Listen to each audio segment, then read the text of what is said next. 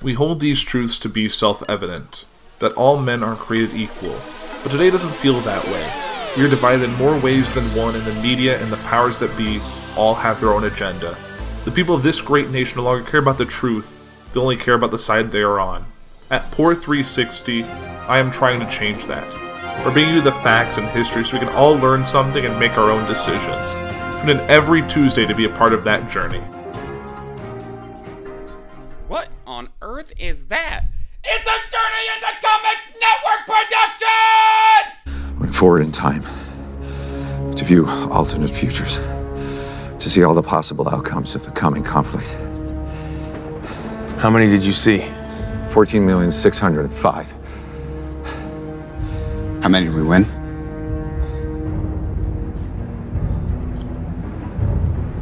One. Ladies and gentlemen, you are listening to Journey into Comics, the podcast that's dedicated to everything nerd. With your host, the Podfather himself, Nate Phillips, and introducing his new co host, Tyler McLaughlin. You should have gone for the head. What's up, ladies and gentlemen? Welcome back to another episode of Journey into Comics. It's Journey into Comics 280. I am your host, Nate. Today, joining me back, as always, the Dormammu of worlds, the podcasting world eater, the greatest of all time. Welcome back, Tyler. Hello. I'm I'm sorry for anyone that enjoys listening to my incoherent ramblings. Um, work has gotten in the way of recording at a decent time the last couple weeks for Nate and I, so Nate's had to rock it solo. I uh, I rock it solo okay sometimes. I mean that's a little bit uh, TMI, I guess. But uh, as far as podcasting is concerned, you know, it, it's kind of you not. It was quick, it's subtle, I know, but like you not being on a show allows me to flex a muscle that sometimes I forget I have. Mm-hmm. Because when this all started, way back in the day, to reminisce as I'm known to do, it was just me, you know. Right. And there's a certain vibe and energy about holding a conversation for other people with yourself about things. And I like doing it from time to time because it does like remind me, okay, I'm not like totally stupid and don't have to like if everyone else fell off the face of the earth, I can still podcast. That's the kind of how I look at it, you know. Mm-hmm. Well, and I've told you in the, I've told you in the past too, like when when when Brandon left the show, and you know you had that six eight month time span where you know you had some guests on every now and then, but you primarily did the show by yourself, and it, it, it's not um, nothing against the original format of the show where it was you and Brando, but some of your individual episodes during that time span, I think were were the best episodes ever on JIC just because Damn. you were because you were very focused. You had you didn't have to think for two people and anticipate when someone else was going to say anything. And like especially big new, news coverage stuff you just here it is uh let's let's knock the door off this house and and see what's inside. And i i think that you have you are way better at soloing a podcast than i am because my brain like you know like multiverse theory right Sure, yeah, totally. I love the multiverse theory. Okay, my brain is like its own self-contained multiverse because I'm having nine million uh, to the like umpteenth power conversations at the same time. And there's sometimes when I'm recording by myself, it's like, okay, I'm going to talk about this next, and you know, I'll have a little outline. Just I, I like to keep it loose. I don't really like to to um, structure uh, like a like a I don't like to script a show. I, I feel like for podcasts in general, unless that is actually your your art style, like an audio drama or something like that, I think the people that that script a podcast are really doing the listeners a disservice because the best conversation comes when it's free form anyway. When you get Oh. off the rails and you have fun and you know you make uh, fucking dirty jokes like right in the middle of of me saying something serious and then I fucking cackle for 10 minutes. You know, it, may, Yeah. it might it might not be it might not be the most fun to listen to for that short period of time, but it's it's the most enjoyable to record anyway. Yeah, So- man. Uh, I li- I like freeform. I think that you know you said something very prominent about it being someone's art style to produce or release podcasts differently. Mm-hmm. Like, okay, so I'm not dogging. I don't want to dog on anybody. This is just a light critique. I'm not going to bring up the podcast name because I think that's rude. But somebody who I'm friends with recently was like, "Hey, I just guested on a show. You should check this shit out and tell me what you think or whatever." And I was like, "Okay, cool. It's not their show. They have nothing to do with it. They were just a guest." and I I listened in to about the first 15 minutes and it was the driest stale fucking toast podcast I've ever listened to. Wow. Like it's okay, it's one thing like I try to when when our show starts, I bring energy. You know, I'm like, "Hey, what's up everybody? We're here." It's like kicking the door in cuz it's fucking exciting. The music hopefully has got you a little bit amped and you hear Thanos' fucking snap and then my voice kicks in. But this was like I'm I'm just I'm gonna just do like a, an example. It's not actually their intro, but it was like, "Welcome to the Bland Toast podcast." Today on Bland Toast, we'll be talking about different kinds of butter on the Bland Toast podcast. And I'm like, "Bro, your lack of energy makes me not interested. Yeah. Because I don't think you care about your show. And then, like, it's crazy, though, because once the conversation started, it was better. But their presentation was like, I don't know about that. One, Um, there's a lot. There's a lot to be said about presentation too, because you know, especially on this show, there's times where you and I talk about the most redundant, irrelevant, fucking like one in a million chance bullshit, and then Blaine or somebody will will message us, or or you know, my friends that listen to the show will be like, "Hey, man, I really liked your guys' show last night," and it's like, well, we just we literally fucked off for like an hour and then talked we were serious for like 30 minutes and then we shut it down but Yep. it's all it, it's all about what people like too because i almost guarantee you that if ben stein uh, the mr clear eyes and bueller man did a I'm podcast Ben Stein. yeah i bet if he did a podcast people would listen to it I, you know what's fucked up, bro? I like want to say he might actually have or have had a little podcast. no fucking time. way i gotta look I- I- this up i gotta look it up Yeah, R and D department needs to look that shit up. While you're looking that up, I'm gonna bring up a little thing network related news that I feel is good to Okay. talk to our listeners earlier in the podcast. It's only six minutes in, so we still have their attention. They haven't drifted into oblivion or smoked themselves asleep. Um, listen, guys, I put in like 45, 50 hours of work on the journey into comics.com. So on the browser, on your computer, on your phone, if you have desktop mode now, you can look at the archives of the network as a whole. That's everything. That's every show we've ever released or produced is there. Any special shows we've done that are one offs are uh, easily accessible now. You don't have to go through thousands of podcasts because we have a, a thousand podcasts on the feed now.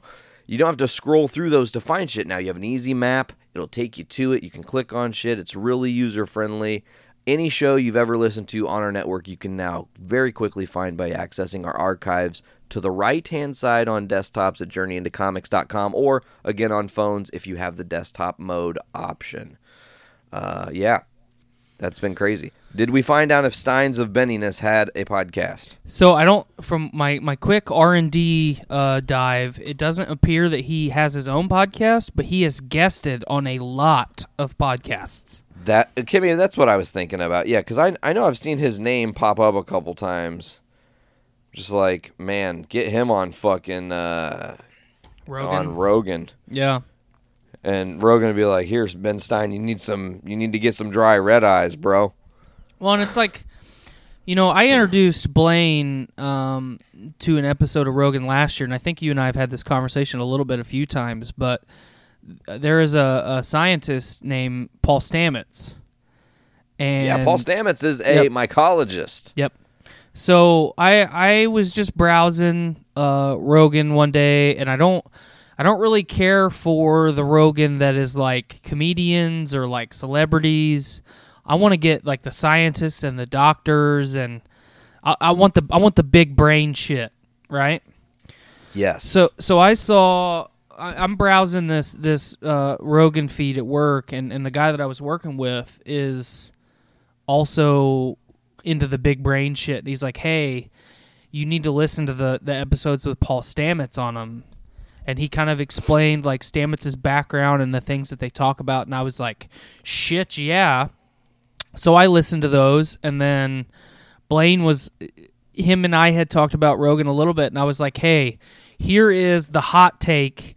If you're only going to listen to 10 episodes of Rogan, these are the 10 people that you need to listen to because their stories are incredible, they're very informative, and they're fun to listen to.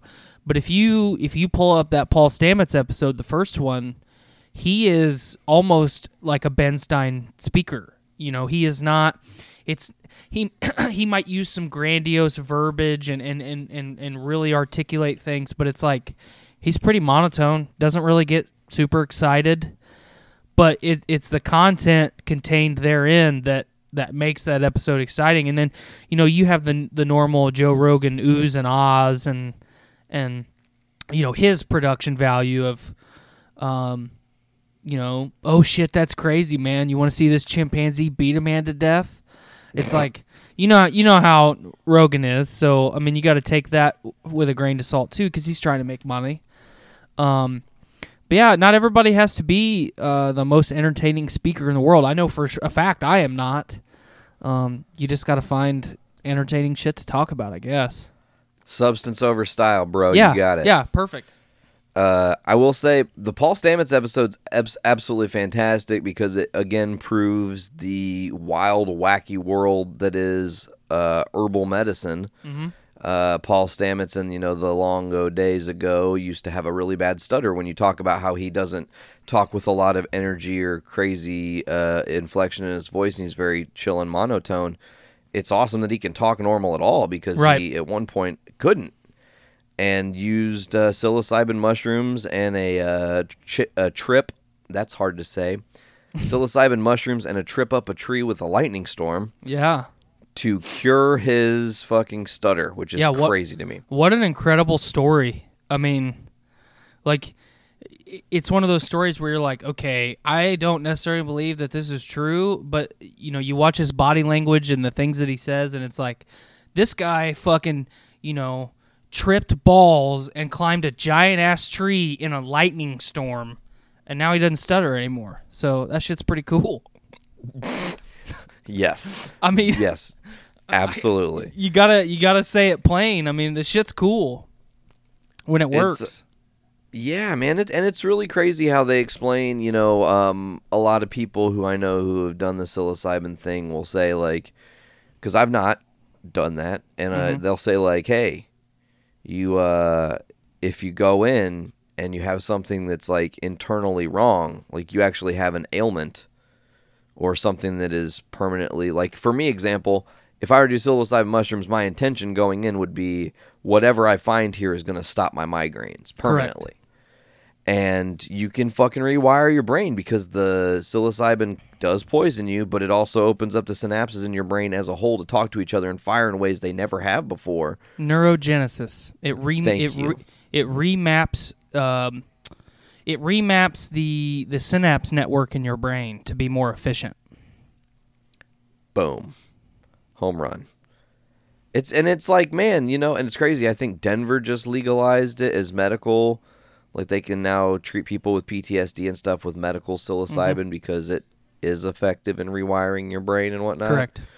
uh that that that is uh the great next frontier i think in the world. I think once the um prohibition of cannabis is over and the world is moving in a more forward direction um, for progress and and unity that we will find that's the next frontier everybody jumps on like oh well you can have psilocybin edibles now but you absolutely cannot drive on psilocybin don't try it I, I think know? that one will be a little bit tougher of a hurdle to get over. I think that one will be more more commercialized where you can get you can get um, almost like uh, medical medical marijuana. You can get this if you have this ailment and you're prescribed it by a doctor.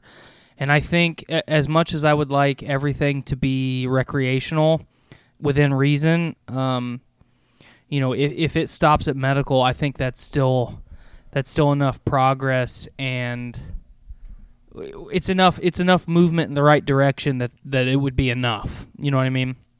Well, yeah, and and and we're already seeing the destigmatization of that, you know, drug, and I think drug culture as a whole has changed because I think now people are like, listen, if you do recreational drugs, and I'm not soliciting or suggesting people do that, but like, uh, you do cocaine, sure, you're a party or whatever, that's your fucking high, man. I get it, but like. The bigger epidemic in our country isn't those kind of people. It's the people that are at home killing themselves with 30, 40, 50 Vicodin a day Correct. And um, that's a real genuine problem that is a drug at the heart of the word problem. Uh, so i feel like at some point hopefully our nation can get our brains together here and uh, look at the situation and be like oh shit. Like we need to focus on eliminating opioids and then taking these herbal non-dangerous you know uh, drugs or medicines however you want to look at it from the mushroom to the to cannabis plant or whatever and and finding a way to help our people because if everybody was on a higher level of thinking together and we were all kind of on the same page there would be possible global unity honestly Yeah. Yeah, I don't disagree with it. but oh it's fucking weird man life is strange also to quickly mention you said rogan a couple of my favorite episodes from joe rogan's podcast megan phelps roper That's she's a good one. gra- she's the granddaughter of the guy who created the westboro baptist church she got out it's a fucking amazing story mm-hmm. i cannot think of his name i, I want to say it's dave or it's something with a d but l ron hubbard's brother uh, okay. L. Ron Hubbard, the guy that created Scientology, his brother got out and talks about like what's still going on. And another one that's great, Leah Remini. Yes, that's the one I w- uh, one of the ones I was going to recommend. Uh, it's weird, man. For some reason, I'm really, really, really into learning about people's like religious traumas, and uh, those podcasts shed an ungodly amount of light on the insanity that is religion as a whole. Well, and not and and specifically Scientology, like you go you go diving into like how how uh, jacked up religion religion is as a whole. It's bad across the board. Every religion is is awful, you know. Religion's bad, okay? and then you look at you look at Scientology, and it's like, wow, man, this, these people are insane. Uh, speaking of insane Scientologists, please tell me you've heard of the drama with Scientologists that is in the news recently. Yes. With Mars Volta at the Drive-In's lead singer? Mm-hmm. Dude. Like, I don't even know if I want to talk about it because I'm, like, afraid they're to, Scientology's going to find us. Mm-hmm. But that's a fucked up thing, man. Danny Masterson allegedly killed these people's dogs, poisoned two of them, or had people poison their dogs in uh, Yeah. response to retaliation of this at the drive-in lead singer, uh, Mars Volta lead singer guy's wife, alleging that Danny Masterson raped her. Yeah, it's fucked up, man. Man, uh, I know somebody who was in the Church of Scientology, and yeah, that place is fucked up. Not cool. Uh, but anyways, Ty, my, My dude. man. My man. Let's get some old news out of the way before we get some new news out of the way. A couple episodes ago, okay, so since you've been gone, and that's uh, I can't remember who sang that song, Kelly Clarkson or some Kelly shit. Clarkson. Yep, Kelly Clarkson. Yeah, there we go. For a thousand. Uh, anyways, since you've been gone from the podcast, I've talked about two things. One of which I don't know if you've seen, so if not, I'll, we can discuss this later at a later date. But uh, I know you've seen the Morbius trailer, and I'm just really curious to get your take on this uh, surprising Sony picture. It okay. So I watched it as it premiered. I was on I was on break at work. I just happened to be on break and I got a notification on my phone that said, "Hey, the new Mor- the Morbius trailer just dropped." And I was like, "Okay, this this has got to be clickbait. it's like a fucking teaser. No way this is a full length trailer. And I pulled it up and I watched it, and I watched it three times in a row to see Yeah. to see if there was anything I could miss or anything that I had missed. And what an incredible trailer! I am not a a Jared Leto fanboy by any means, but I mean, if if if he del if if the movie that we see is even a fraction of the acting delivery or delivery that we got from the trailer, like we're we're talking some big nominations because what an inc- what, what for for such a short performance from what we've seen, what an incredible one. Like they knocked it out of the park casting Jared Leto as fucking Morbius. I feel like this is his redemption song, dude. Because I feel like Suicide Squad did him dirty. And then Margot Robbie just recently came out and said that they made a active decision not to cast Jared Leto's Joker in the Birds of Prey movie. That it was a conscious decision; they didn't want him to be a part of it. So it seems like maybe the Jared Leto Joker is kind of the modern era poison that you don't want attached to anything good in the DC Right. world. So he's not really going to go back to DC and make a fucking run. It's Way like when, um, it's like Schwarzenegger, uh, Mr. Freeze. yes, exactly. Once you're the laughing stock, once you can't go back to it. It's just Right. it's not going to work. And for some reason, he didn't resonate with fans. Maybe that's because he wasn't really in the movie as much as we saw in the trailers, and there's all these conjectures there. But anyways, Leto's been looking for that redemption. They announced his casting months and months and months ago, and I thought, no, I don't think I will. Like, I'm not interested in that, you know? I don't think I can buy into a Jared Leto Michael Morbius. There's just no way you're going to accurately sell me on it. And let me tell you, they proved me wrong in the two minute and 14 second trailer or whatever the fuck it was because as I as I've already covered, you know, uh, you get you, you kind of get an idea of the whole story that they're going to kind of flesh out, like what they're going for, which was very dead on to the origin of Morbius. Um, but the the Adrian Toomes at the end tease thing, Oh shit! whoa, like, oh, it's Michael Keaton as Vulture, and that's they just closed the gap. So now what you mean to tell me is, my guess is this, dude. Because that trailer just came out, because we are now what fucking five, four or five months removed from Spidey returning to the MCU, Mm-hmm. And during that time frame, they did mention there were Morbius reshoots that got done, and they're still doing some of that now. Is it possible that this was part of the thing on the deal? Like we want to start planting seeds for the Sinister Six in the Morbius movie, and Marvel was like, no. And they're like, no, really, you're going to want us to do this. I think it's going to work. And Marvel was like, no. And then they finally got him to fucking do it. And it was like, oh, it, it shocked the world. You know, I- people weren't expecting that.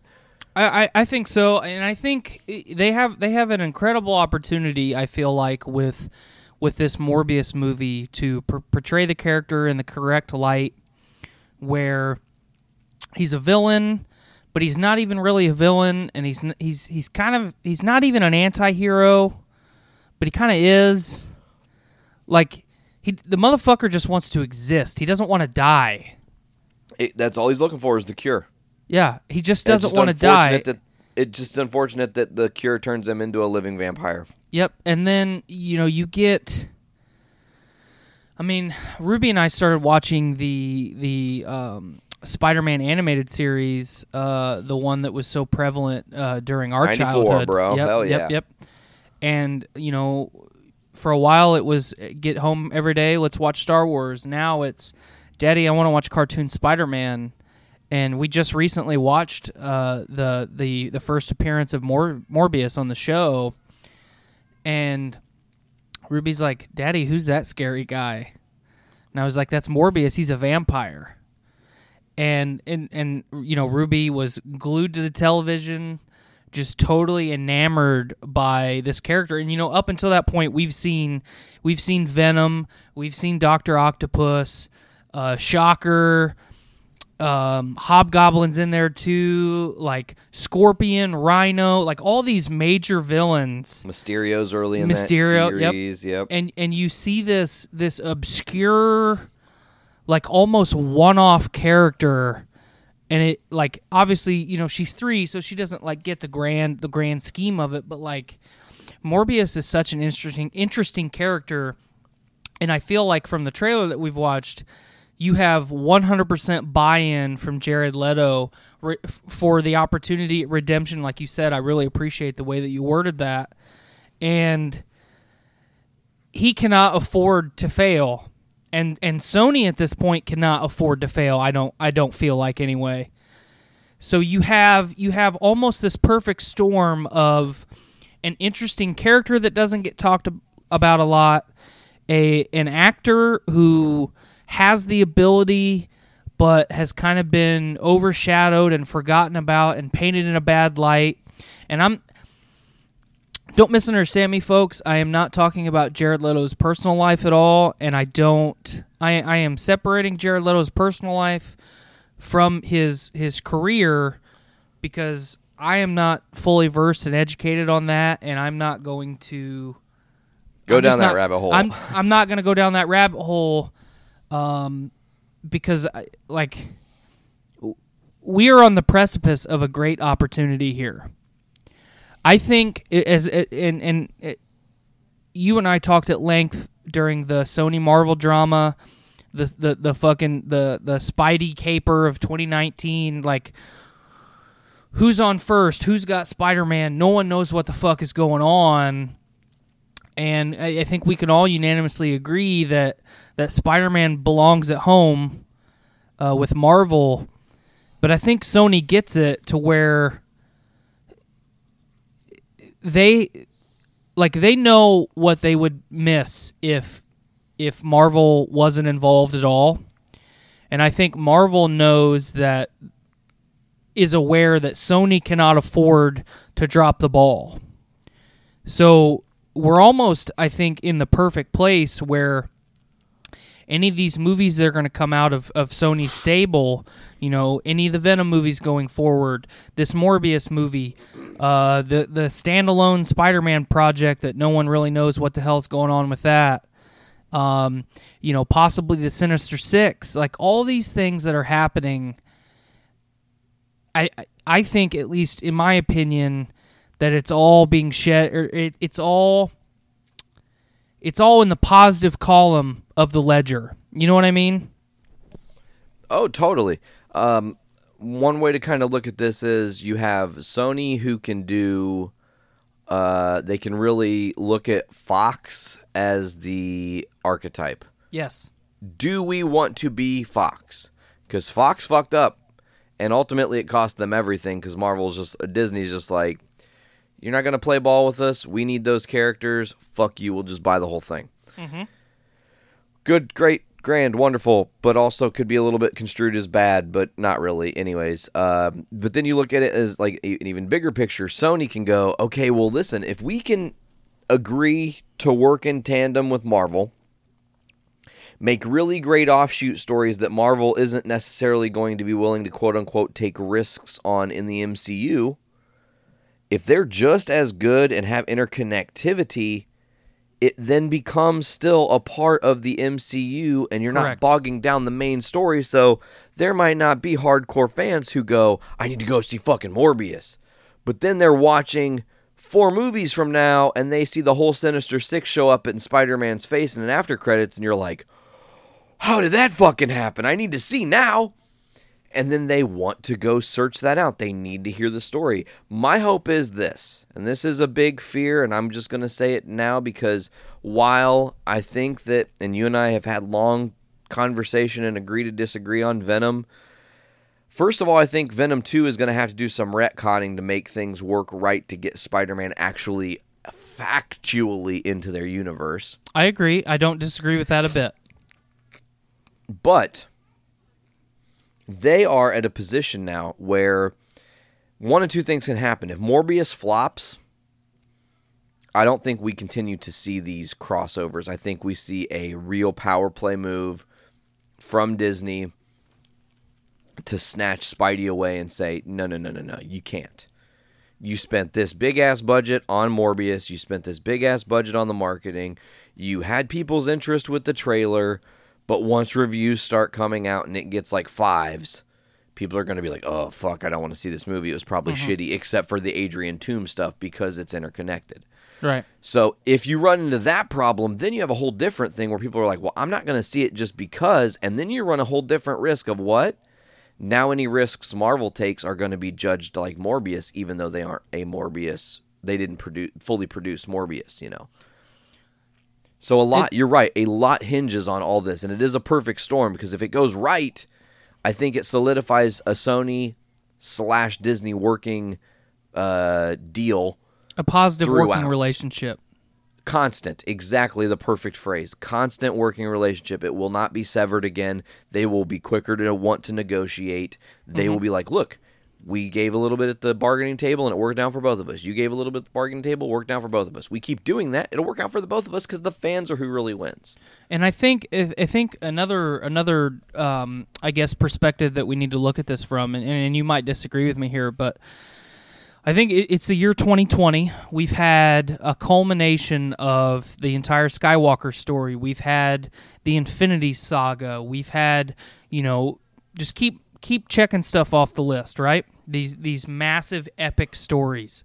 we had crisis on infinite earths in Yep. the dc tv Yep. universe this year shockingly everything has to be everything has to be bigger bigger bigger connected stories um, stories that take 10 years to tell blah blah blah blah blah blah it goes on and on everything's got to be bigger and better and then you look at at- let's and, I- and I don't want to to steer away from Marvel and go straight into Star Wars and I know we have a lot to talk about but I do want to bring this up because it's relevant.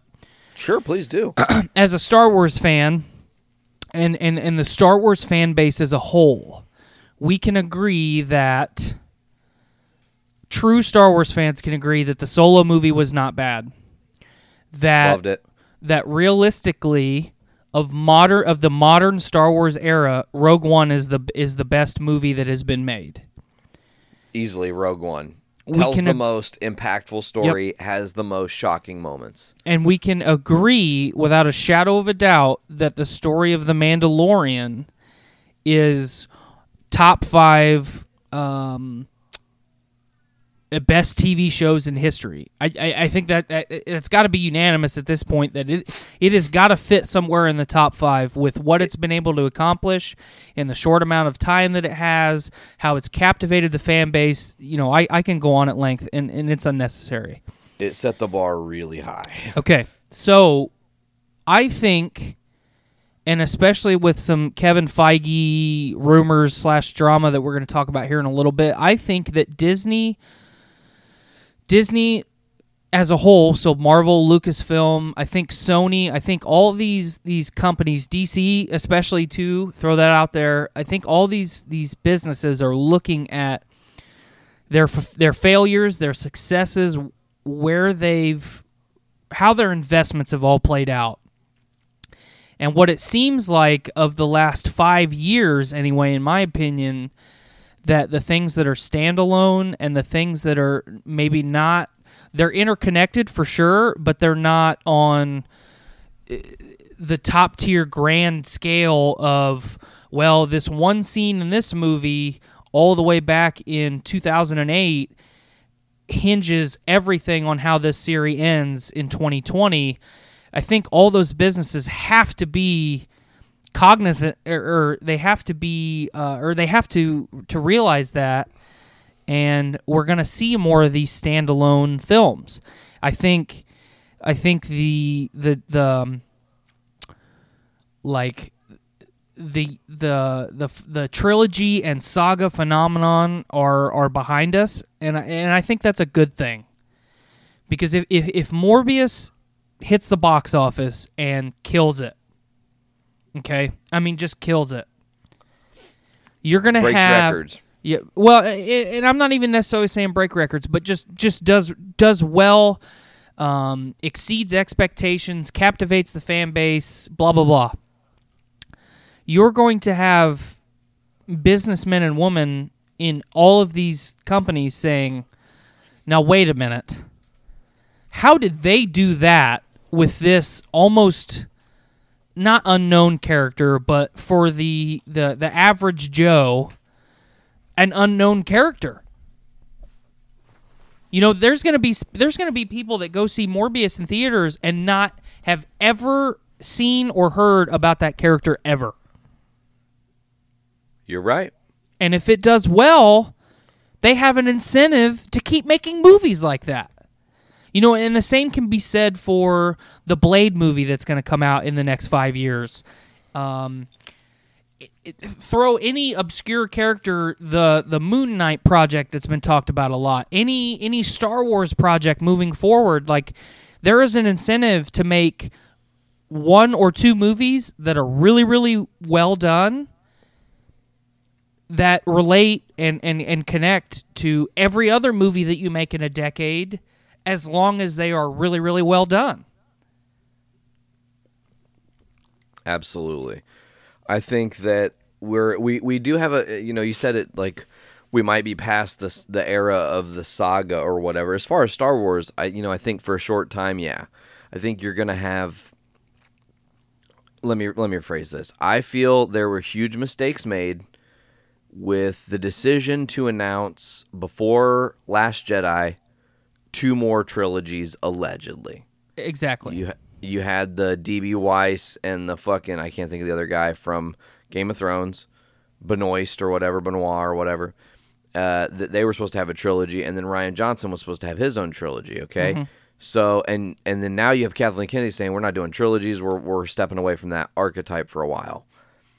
Why is that? Well, it's because right now you needed to say we're not doing this for a while, so fans clamor and go, "I need the itch of a fucking trilogy again, man." Do you know Right. why there was so much buzz around Episode Seven? It's because we itched for years, for fucking ten years, damn it, to wait to see if we were going to get more Star Wars, and then finally did. So just not always don't give everybody what you got all the like don't give everybody everything you have all at once because then you're not going to have anything else left to give so keep it reserved don't always you know i like i like the concept too man tell one or two marvel stories you know in the in the phase 4 that are pretty self-contained that have bigger lore but it's not like you're going to see shang-chi show up in fucking avengers mm-hmm. to kick the shit out of annihilation that doesn't make any goddamn sense right. but it would be cool to learn about the Ten Rings who influenced Tony Stark through the shadows in the early parts of the MCU Correct. And learn how they're still influencing people now and that somebody's trying to stop them. That's a cool story and it can kind of be self contained. Um, I tell you, now I'm way more interested in the Eternals movie just based on this most re- recent uh, synopsis that essentially said that the Eternals are these otherworldly beings that have just lived on Earth. They're stuck here. And this is them dealing with the world post Endgame. Okay. So it picks up right after Endgame, and that in in it in and of itself, I was like, well, November, I'm gonna be seeing the fucking Eternals. Stoked. Plus, it's got one of my favorite female celebrity actresses of all time. Salma Hayek? Goddamn right. Yeah, you bet your ass. National goddamn treasure, Salma fucking Hayek. Yep, I totally agree. Oh man. Anyways, uh, I, I not to cut you off here, but I, I really, you know, I, I've said this about a lot of movies the last couple years, and especially, you know, in the time frame that that you and I have been nerding out over things. I really, really want to see this Morbius movie do well. Um, not for the sake of any one person, but for the fandom, for nerd culture. I mean, just just for modern cinema.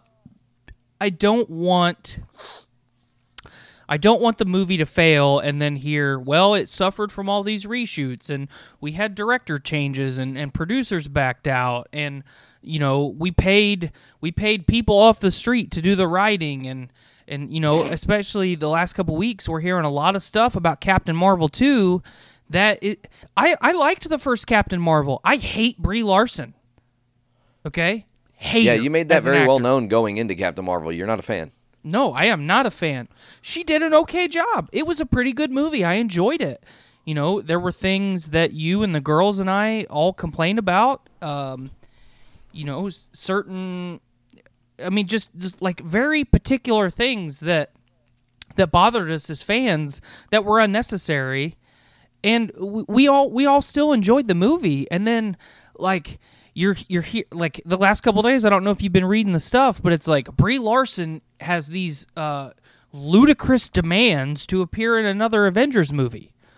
Well, she didn't even really appear in the first uh fucking Avengers movie, so we don't really need her. So figure out a way to get rid of this character and then we don't have to talk about Brie Larson anymore.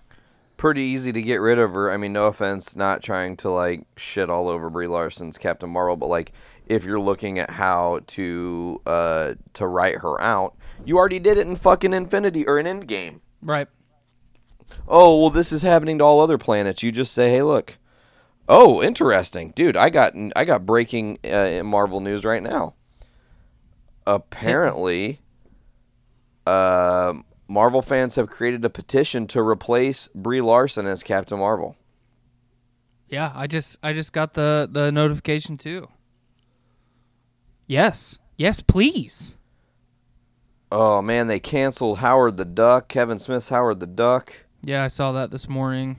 boo earns god marvel what are you doing Uh Marvel cancels Howard the Duck and Tigra and Dazzler shows. All those are gone from Hulu now. well i mean not gonna lie i don't know if anybody was gonna watch a dazzler show Well, I mean, yeah, it's all like who is gonna? I wasn't. I I'll tell you right now, I wasn't gonna watch the Howard the Duck show. Oh, I would have. It was going to be animated. It would have been fucking hilarious. Well, I I mean, yeah, but it, it's fucking Howard the Duck. Like I, I've I've I've got better things that I can occupy my time with than Howard the Duck. I mean, surely you fair can enough. agree with that. okay, yeah, yeah, yeah, totally. So I, I don't know. It's just you know we there, here's another here's another breaking news thing. Marvel Studios approached the farewell director Lulu Wang for new movie. So this they're they're grabbing another director to make another movie that we know nothing about. When they've got big projects that are kind of in turmoil, um, Captain Marvel, looking at you, um, like you know, w- there was a lot of pos- positive discussion last week about uh, Captain Marvel getting was it the director or the writer? they just got a new writer. Yeah, just Yes, this week. Yeah, Captain yeah, yeah. Marvel gets a writer. Yep. So you know that was gonna be a lot of that was like positive news. Like, okay, they brought somebody new on the project. We'll get something fresh. Um, you know, the next movie might be a little bit more interesting than the first. And now it's like uh, we don't we don't have time. This is the age of consumption, right? I don't have Yeah. time. I don't have time to cater to Brie Larson just so I can con- consume her uh, lackluster and, and really mediocre performances in anything. I don't need to watch it. So It's not going to add years to your life to No. watch her movies. yes, you know, and, she's she's she's not. She can. She has the p- potential to not be a bad actress. Um, watch the movie The Room. I Haven't Check- seen that yet, but I do hear it's awesome. dude it it's it's good. Like it's real real real well or real really really well done performance. My, my my multiverse brain's going so fast i can't hardly speak but it's just I, i'm i'm tired i'm tired of drama and like unnecessary drama with these projects.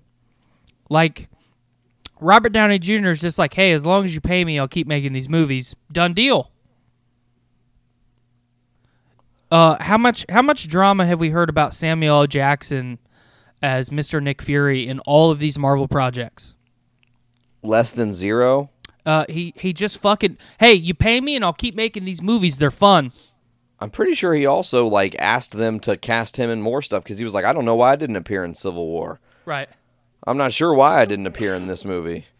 Like, bless you, bless you. Woo! Thank you. But uh, Got rocked on the podcast. it's just it's I don't know. I'm just I'm I'm aggravated about it because like we see this Morbius trailer and it gets us it gets me super amped up for something new, something fresh. And then, you know, the the following day, say say I just found the the Morbius trailer yesterday on my phone and I get up this morning and I see that this petition has been created, that she is making these uh, fucking ludicrous demands to appear in a movie.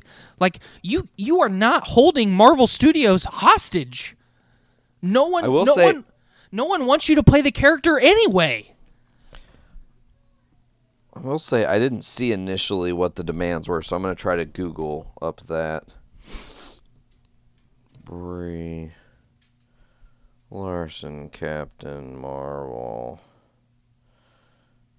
Not Vapton, Captain. Marvel. Two demands.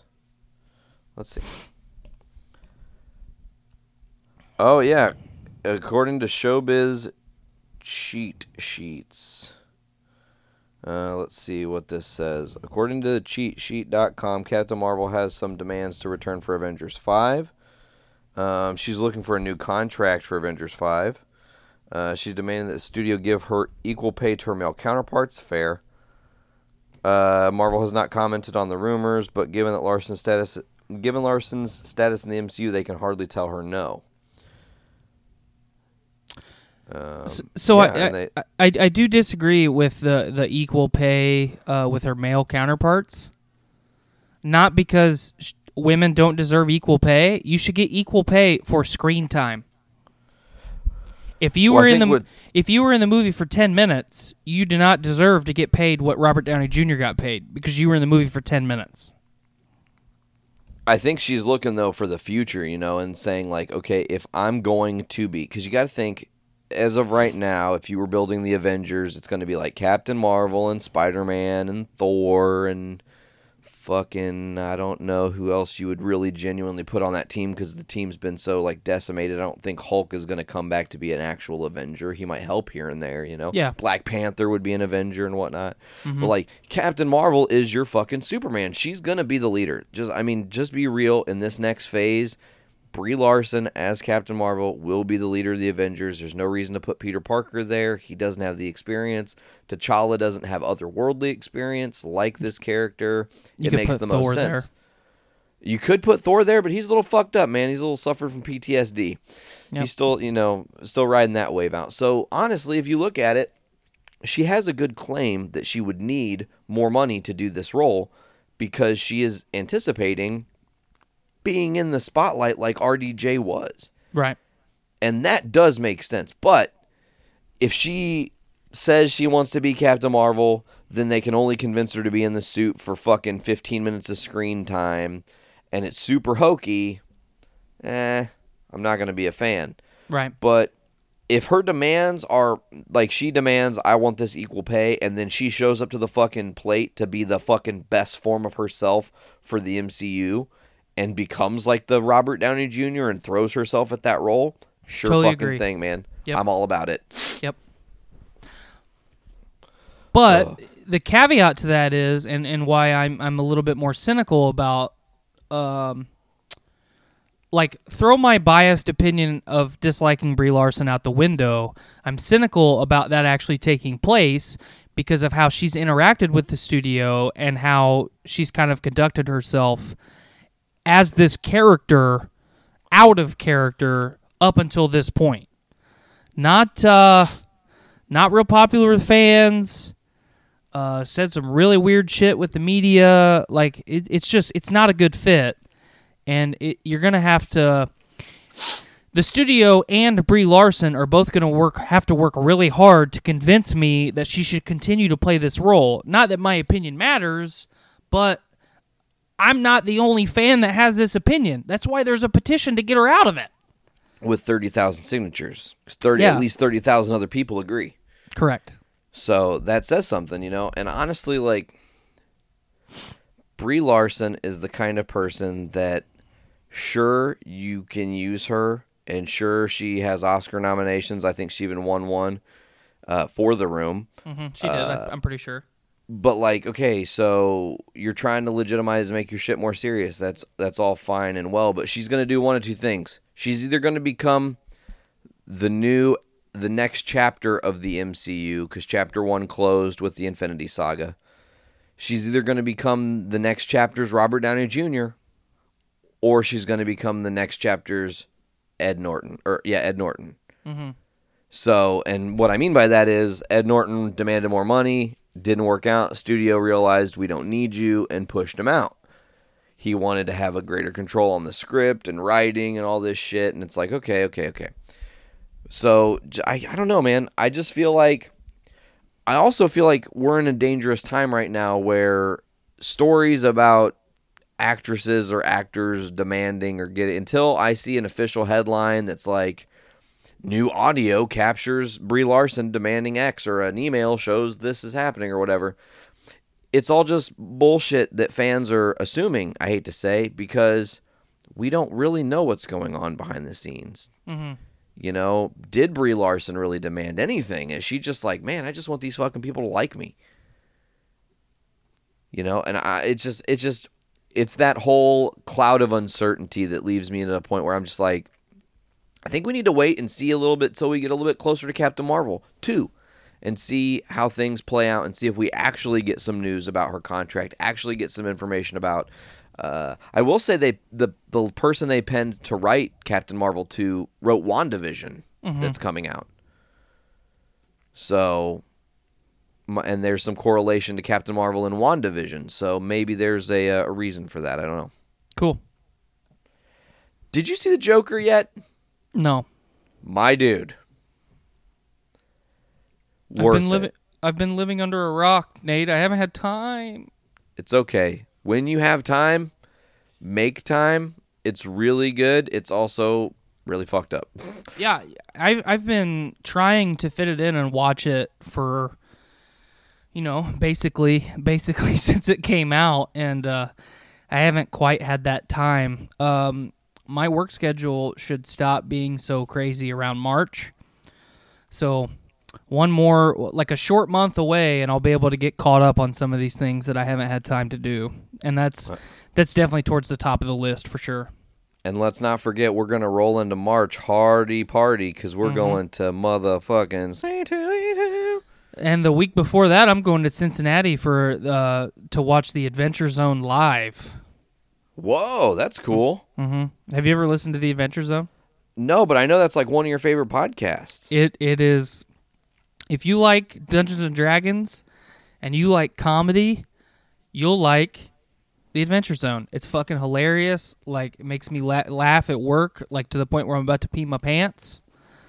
So my buddy and Andy, my buddy Andy and I are gonna hop in the car and drive to Cincinnati on a Thursday night to watch the fucking four four grown men play Dungeons and Dragons live in front of like fucking a thousand people.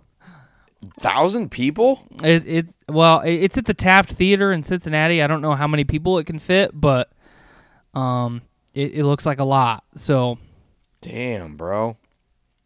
You should try to meet those dudes and be like, check out our network, you fucks. yeah, well, they would they would uh, they're a part of the Maximum Fun Network. So I've slowly but surely like uh, sent subliminal messages to the Maximum Fun Network to try and recognize our network to absolve our network into theirs, and they haven't responded yet. So Here's your chance.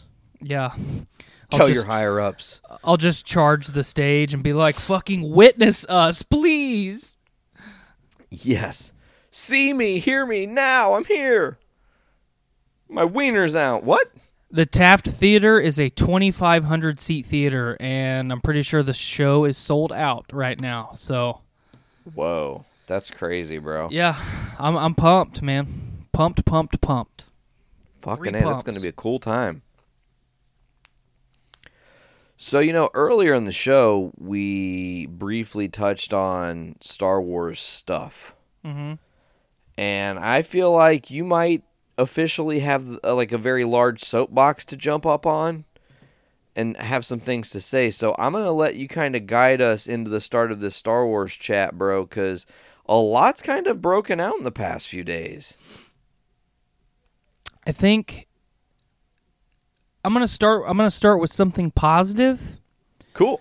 because a lot of of, of the Star Wars discussion that we're about to have, I think, is, is a little bit more negative or, or kind of in between. Sure. And I don't I don't like talking about Star Wars and getting sad. So I'm gonna try to to push that off as long as I can. So uh, last night on comicbook.com we have a nice little article um, about the uh, Cassian Andor Disney Plus series. It's talking about how Diego, like, what excites Diego Luna about the show, um, or about the series and the character, and and and, and I, obviously I'm not going to read it, but I'm I'm really really excited to see what what that series becomes, how it's interconnected, and and how it relates to the Mandalorian, and you know I'm sure there's going to be cameos and characters that, that are relevant through the current trilogy that we just finished. Um, and and I think that if anything Star Wars related that comes out on Disney Plus in the next couple years is even a fraction of what the Mandalorian is, it'll be I mean, it'll be a 10 out of 10 all day. It's just it's got to get a little bit of what the Mandalorian has, and then we'll all be hooked. You know what I mean? Yeah. So I'm I'm really really excited about that. Uh, what I'm not excited about, and, and I don't have a lot of information on, um, but I'm sure you have seen that the Obi Wan Kenobi show has been put on indefinite hold. And I read an article this morning, uh, and this is from uh, Ewan McGregor himself that the the drama and the show being put on hold is bullshit. Those are his words. So it's not really happening like that. No, like like he is frustrated. Oh, I will fr- say I also saw a thing with that. Uh, he, he also said that because I, I thought that he was saying it's bullshit, as and it's not factual. Because then the follow up to that was him saying that they are pushing filming back a year, like into the start of next year, 2021, but it won't affect the release date of Obi Wan. Okay, well, the art I'm reading a different article now, and it is saying exactly what you just said. So, the original article that I read must have been written a little bit differently. They tried to. Uh, Some fucking propaganda campaign. Yeah, they did. They tried to propaganda us. But I, I, I am upset. Um, I'm I'm ti- I'm just tired of hearing uh, dra- fucking Star Wars drama, man. What do If- you if- think? Of... Go ahead. Go ahead. No, you go ahead. No, you go ahead. No, you go though, because you started first. But you hang up. No, don't hang up. I think that if if I was a, a Disney or a Lucasfilm or Marvel executive in the year 2020, if I had to push back my production schedule, I would release one statement and one statement only that said the release date has been rescheduled for this date, and I would give no fucking information. Don't Yeah. don't talk about drama in the studio. Don't talk about reshoots. Don't talk about don't talk about any of it. Just tell us that it has been delayed. And if you look at the modern video game industry, video game studios have now recently figured that out. That if we just say, hey, we're going to delay the release for six months to a year, we've got some things to polish, the game is done, we just got some tweaks to make. S we apologize, but this will benefit you if we do this. And no one throws a fit. Where five years ago, if a game was delayed, the entire fucking fan base would fucking shit a brick because what we we were promised our game on January 1 and I fucking want my game. This is J JG Wentworth and I want it now. Yeah, eight seven seven cash now. Fucking cash now. And it's like, okay, they are doing this for a reason, but reshoots and all these production troubles are painted in such a negative light even if it is for the betterment of the project. We don't care.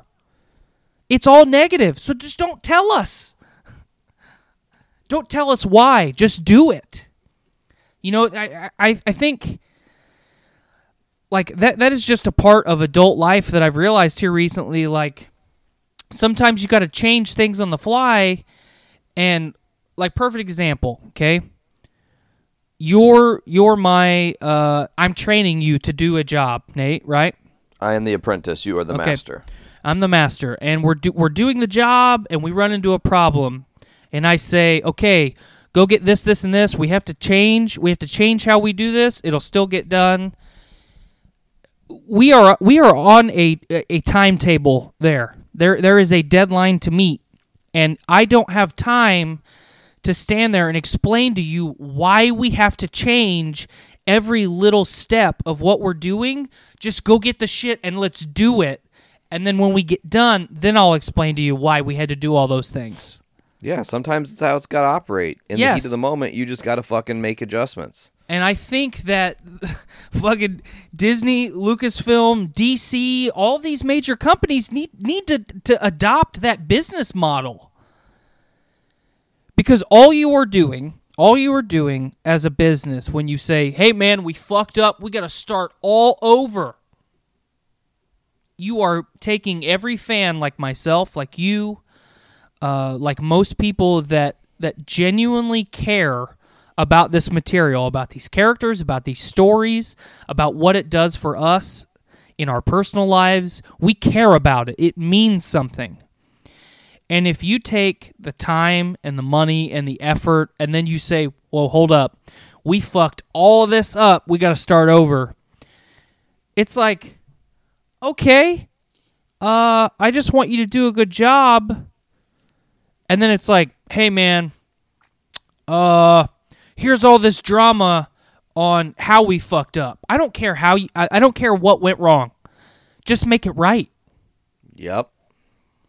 You know, don't don't don't let the media and and and the fan bases and all all these people get bogged down and dig their claws into the negativity of why this is why this project is messed up and here's how it's going to fail. That's how it always starts. Something is messed up and we immediately jump all the steps in between on how they're going to fix it and immediately go straight to this is how it's going to fail and I'm t- I'm just I'm I'm burnt out on it, man. I'm tired of it. It just makes for okay. So I just think constantly putting negativity out when things don't go to what what is a quote unquote our schedule, like we also as fans have to be like, okay, they do have our best interest at mind. Yeah. We know from Disney's track record that they clearly, if they delay something or change something or say get rid of a director, that they kind of have a vision and we should trust them because we've liked their shit so far. Right. Exactly. So it's just like I think that honestly we wouldn't be a podcast if there wasn't conjecture and rumors flying abound about different shows and things happening and people being cast and removed from shows and whatnot. But like I feel like there needs to be almost a standard where like if Disney's gonna make announcements that shit's getting pushed back, they need to have like a little press conference. Say, hey, look, here's what's going on. We have all these plans, and yeah, we are gonna have to figure out a different thing about Obi Wan, and it's gonna take us a little bit longer to get to that one. But in the meantime, we just want to let you guys know we're gonna bring this whole new series that we didn't tell you about that's already nearly ready, you know, and um, and and and just move the thing around just move the whole schedule around with honesty i think that's Yeah. the most important key to the continued success of these major studios when it comes to releases and it's like you're a fan of godzilla if they came out tomorrow and was like we're gonna do godzilla versus the universe or godzilla versus galactus or some shit and you were like holy fuck can't can't believe we're gonna see that yeah. and then a year goes by, you haven't heard anything else. Two years goes by, you haven't heard anything else. Three years goes by. Weren't they supposed to do a Godzilla fucking Galactus movie? What the fuck? You know, at least with Disney, we know that when they announce that they're doing a project, for the most part, they see that project through. Correct. Uh, unless it's animated. For some reason, they don't have as much uh, beholdenness to their animated shit.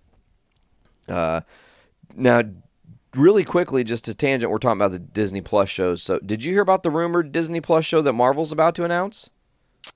Um is it Hold on, my brain is working. Currently computing.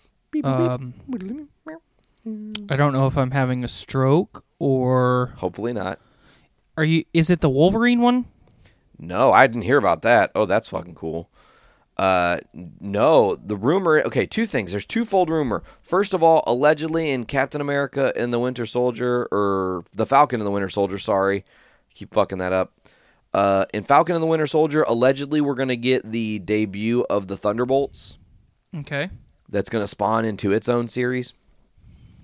But also, and I don't know where they're gonna drop this, if it's gonna be in WandaVision or what the plan is. They're doing a Secret Invasion show. Oh yeah, I just I just saw that this morning, and that's what I was trying I was trying to think think of, and I stroked out. it's okay, but it's like that's crazy if they start to. I mean, not. I guess that's hard for me though because it's not a movie, and I feel like Secret Invasion is movie worthy, unless the Secret Invasion TV show is all the setup of all the different characters getting blipped down or whatever, so that when we go to see the Secret Invasion movie, everything really fully makes sense and you can like tune it in. Yeah, I think I don't know. It's tough because if they did, if they did the Secret Invasion story right and it was all animated, I would be okay with that because I could watch it from the comfort of my couch. And I, I don't know. It's tough. I, I would love I like Secret Invasion, Secret Wars, like those stories are what I want most out of Marvel going forward on the big screen. But if I can only pick one, Secret Wars is what I want on the big screen, and I'll take Secret Invasion on uh, an animated series if I have to. You know what I mean? Well, dude, that's what I'm saying. They aren't. Call- I don't think they're calling Secret Invasion an animated. I think it's going to be a live action show. Oh, okay. Yeah, Yeah, I I thought mean, it was, I thought it was going to be an animated one. Let me make sure I didn't misread that because my brain. A new rumor has been cropping up over the future of MCU, especially when it comes to the next major crossover event and how it could possibly follow up Endgame. Rumor speculation have dominated the conversation as many people attempt to read the tea leaves regarding the future of the Marvel Studios. Uh, we might have our first major tease, though it seems like a stretch. New rumor indicates that Secret Invasion project is in the works. Um, not that it's a movie in development, but that it is a Disney Plus series. The report comes from Bleeding Cool, which I do trust, which states that the Secret Invasion storyline could be the basis for a brand new Marvel Studios project on the streaming service. So, while it's worth considering what they're reporting, we should also recognize just how viable Secret Invasion series would be on Disney Plus. After all, Marvel Studios is focusing on individual characters or team ups for their new shows, and less specifically overarching storylines to help flesh out events which is what we were just talking about. And that's why we are getting series like Loki, Moon Knight, She Hulk, Miss Marvel, as well as team up series including The Falcon and Winter Soldier and WandaVision. We've yet to see any such hints at Secret Invasion, much less an indication that a storyline would get its own TV series as opposed to Marvel's etiquette to focus their programming on heroes. Even then, the studio shows uh, haven't shown to be sprawling epics on the same level as Endgame, which is exactly the kind of story that Secret Invasion could be. Sure, could, they could do something similar to Meet the Skrulls or something with the wide range, ranging impact of the Vision Maxi series, but as of now, there's no indication that this program could be on Disney Plus as of right this moment. So, not officially official, but it could come. Man, how badass would it be though if it was a Disney Plus series, live action? You get introduced to all your your fan favorite characters. They all make cameo appearances. It kind of jumps around. You get introduced to new characters. The Skrull are doing their Skrull stuff, and then like let's say 2023 announcement follow up to the Secret Invasion Disney Plus story, Marvel Secret Wars, coming um, July of 2023. I know you can't see this right now, but you just saying that literally raised the hair on my arms. Just the I mean- idea that they could pull that off. That would be the way to do it. And you and I talked uh, three, four months ago. Well, basi- basically, right at the release of Disney Plus, about how shows like Falcon and the Winter Soldier, WandaVision, how Disney's kind of an uncharted territory here. They have the perfect opportunity to maybe make less movies per year put a little bit more capital investment towards these Disney Plus series and use that to tell the stories that you don't necessarily have the time or the money to slot 10 Marvel movies in a year cuz we can't they can't do that and they don't want to do that. So it, it would be the perfect opportunity to do anything like that. If you're if Galactus is going to be the next big bad in this in the series, Like, do your Secret Invasion, do Secret Wars, and then what do you know? The fucking Herald of Galactus shows up on Earth, and then uh, you do a Disney Plus series that is, uh, I don't know what you would call it, but it's all these different characters' perspectives on their interactions with the Silver Surfer and their preparations and their trials and tribulations before fucking Galactus shows up. And then you've got a Galactus movie, and you don't have to do 10 years of Galactus movies before he shows up. You can do a year or two years of Disney Plus television to set up the arrival of the Eater of Worlds. You know what I mean? I do, and I think that's actually, you know, a brilliant way to look at it is in moving forward, you know, I think we had questions of what is the Disney Plus status of these shows going to be tying into the MCU as a whole. Uh man, my brain is on fire right now thinking about all of the possibilities because you you mapped it out really perfectly that the 10 years of storytelling in the MCU that we got, okay, the first 23 movies, right? If you pull some of that back, not all of it, just some mm-hmm. of that back, and turned some of those movies into short series like Guardians of the Galaxy, never a movie, it was a Disney Plus series from the jump Okay. and we have a couple, you know, different. Uh, it, it's you know we get some of the scenes from Guardians one, we get some of the moments from Guardians two, but we also get longer format storytelling. But that's taking place during the time of the first Avengers movie. If that all was happening kind of more compactly, like we're going to get in the modern era with Disney Plus, your ten years of storytelling gets condensed to like two or three years, really. Right. So it helps to not only it does two things. It gets fans the story quicker, which is what we crave. We want to know what your plan is. We want to know what you're going to do. We need So those electrolytes. The body does need electrolytes. It's what plants crave. It's got what plants crave. It's Brawndo. Jesus. Little idiocracy quote Yeah. there for you folks. I mean, we Uh, do live in idiocracy, so Literally, yeah, the documentary now, live action documentary. Uh, but yeah, them being able to do that and and tell their stories in a more concise fashion is also going to keep people more willing to be invested. And another thing that Disney Plus showed us through Mandalorian to just weasel our way back to Star Wars. With Mandalorian, you saw some of the best television. You said it yourself, but only it was only eight episodes. What's the best part about those eight episodes? There wasn't a single episode that was anywhere close to an hour. Mm-hmm. So you mean to tell me in under eight hours total, you can tell an amazing story on Disney Plus with any character? That's a huge win for them. when I think, especially too, I'm really glad that you brought up Guardians of the Galaxy. If you think back to the early 2000s, there was a series that came out on Sci Fi Network called Firefly that people loved. And it was about a ragtag group of people hanging out on a fucking spaceship and just going around the, the galaxy doing jobs.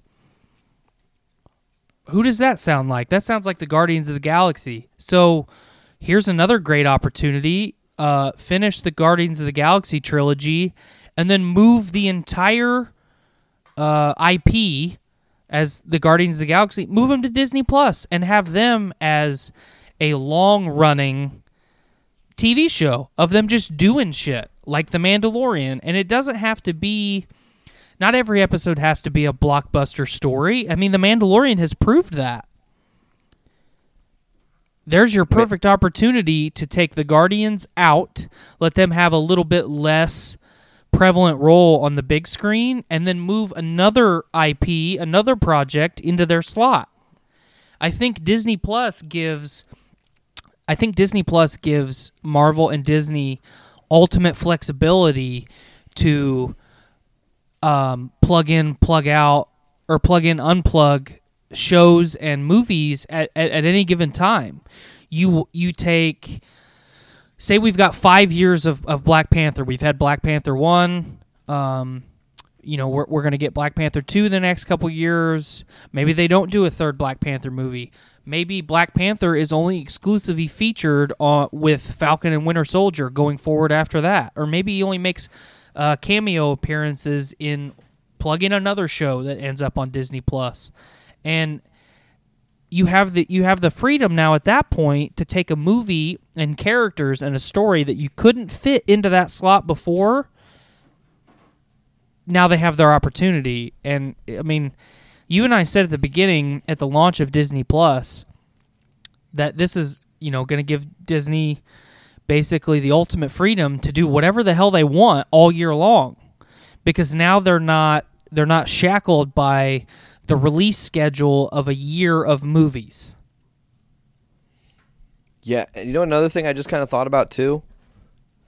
Let's say the ultimate craziness happens, and there's a Marvel movie that uh, there are delays or something strange happens, and they're not going to Okay. make a release or whatever, or there's um, any number of problems, and they're like it gets the pushback, kind of like New Mutants. Okay, now they can just be like, well, you know, we're going to push this back like two months, and we'll just release it on Disney Plus as a Disney Plus exclusive movie Yep. oh shit, huge win because now people are like, oh fuck, I can't see all the Marvel shit unless I have Disney Plus. Now I have Correct. to do it. Correct. You know, Shang Chi didn't end up going to movie theaters, but they ended up shifting it and throwing it onto Disney Plus last second, and everybody's like shocked. Fuck yeah, man! Here's Espe- Spider Man. You know, we didn't know we were gonna get Spider Man, so here he is. Especially in like the next three to five years, uh, all of the the Netflix contracts will be up. So Marvel will have its entire the entirety of its library on Disney Plus at that point, minus the rated R projects, uh, Deadpool, um, Blade, stuff like that. Um, that'll all be on Disney Plus. So you don't have to worry about. It is 100% exclusivity if you release it only on Disney Plus, and I think that's fantastic. It's a game changer, I'm telling you. And like I said, it also like right now, Marvel when they announced Slate Four, we're in the middle of the battle with not knowing if they were going to have Spidey, so they can't announce Spidey. Correct. And now you've got like this whole two year gap. We're not getting any Spidey, man. What the fuck?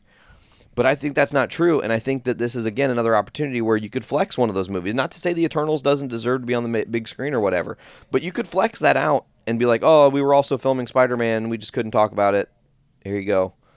You know, you know, not to say that they necessarily do that. Obviously, there's call sheets and all this. I will say, interesting to note, a Sony project featuring one of our Spider friends, Tom Holland, just got delayed. Did you hear about this? No, I didn't. So Tom Holland was supposed to be at the helm of the Uncharted series. Correct. They've just delayed that again, which is like the fourth year in a row it's been delayed. I mean, it's a video game movie. It's going to be tough to get. It's going to be tough to get that thing rolling. Really tough, but it's interesting to note the timing because I think they were supposed to be filming like early this summer for mm-hmm. Uncharted, I, I think that sounds right.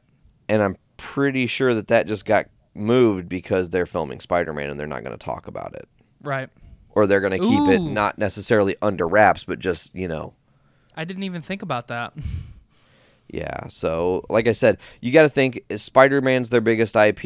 You're not. You're gonna have people go, go see Black Widow. You're gonna have people interested in seeing the Eternals, Shang Chi. But these are all really not, aside from Black Widow, not well named characters. Not highly focused in the history of Marvel characters. You know, you got to dig deep to know about their lineage and their histories and whatnot. So it is a risk, and you tell people, no, no, no, but you're gonna have Captain Mar, uh, you're gonna have Falcon and Winter Soldier, you're gonna have all these other series, it's gonna be great. Like the movie fans are, I think, honestly, right now, a little bit nervous about what the future of the MCU actually holds. Mm-hmm. I agree. At least I am, because it's like you guys put yourself in an interesting predicament not announcing any great, you know, like sure, Doctor Strange and the Multiverse of Madness and Thor Love and Thunder, those are coming later, you know, later later. But what's you know, this 2020 is a big pivoting point for Marvel. What are you going to do? Right. But um TY, my dude. Do you have like 2 minutes of quality conversation that you can throw up into the air so I can take a short bathroom break? I absolutely do. Okay, well, folks, I'm going to pass it over to TY. I'm going to go to the pate. I'll be back to the partay in just one second. So while Nate's gone, uh, some other rumors that we've had Star Wars wise, we're gonna get back on the the Star Wars discussion here. Uh, there's a lot of rumors right now in the video game world that uh, Electronic Arts and Lucas Lucas Arts, um, Disney, all those good folks are going to remake Star Wars: Knights of the Old Republic. Um, I think that would be fantastic. the The game has not aged very well. It's 2020. Um, tried to play it on my Xbox, and it takes like an hour to do anything. And it's it's the year 2020. We can't afford uh, to not have instant return uh, on things that we've done. So I really look forward to more of that rumor kind of getting fleshed out, seeing seeing what happens because it is you know arguably one of the greatest video games of all time.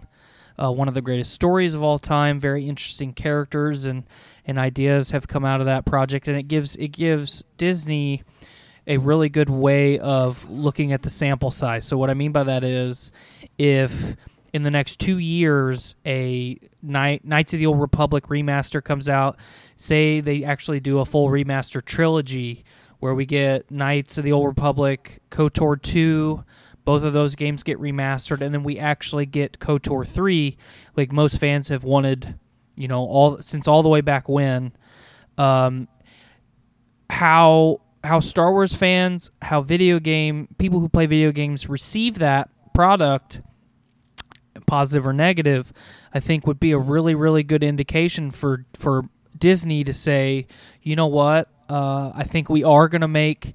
Uh, some some Star Wars movies or, or maybe Disney Plus series that take place in the Old Republic, um, because this has been received very well.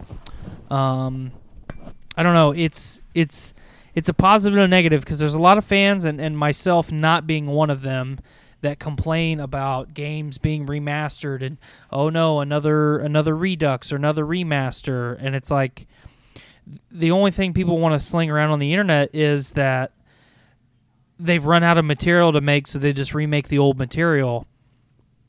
I would not disagree with that but that's not necessarily a bad thing either because if knights of the old republic gets remade and it it, it, it stands the test of time and you take one of the greatest video games in history and make it better. You give fans everything that you want. You get the uh, maybe some of the combat elements from jedi fallen order and and, and all that jazz. And, and you just you improve upon the original product to the point where it's better in every way you give you give a whole new generation of people the opportunity to experience what you experienced. I did not play Knights of the Old Republic until I was an adult. I didn't have an Xbox as a teenager. So um I mean why why should should they make new material instead of just remastering everything? Yes, I don't d- disagree with that.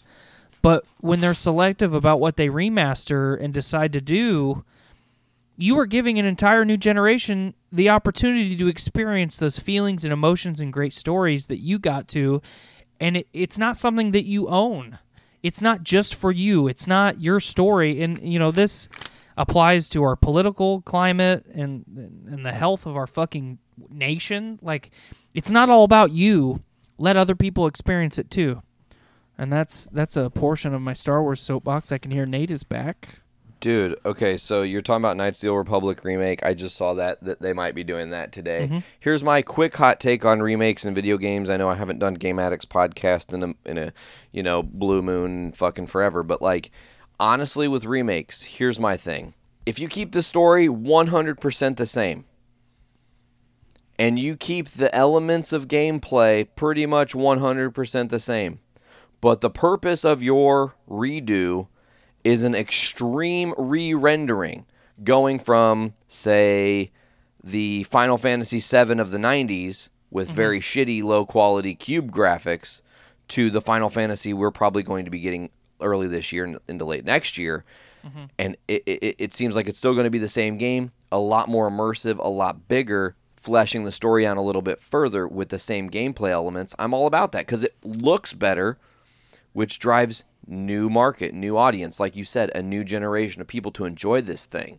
So Give me Knights of the Old Republic with even doper graphics and way more thought process in how each character can be played or utilized, or you know, add a few tiny tweaked gameplay, new mechanics, you know.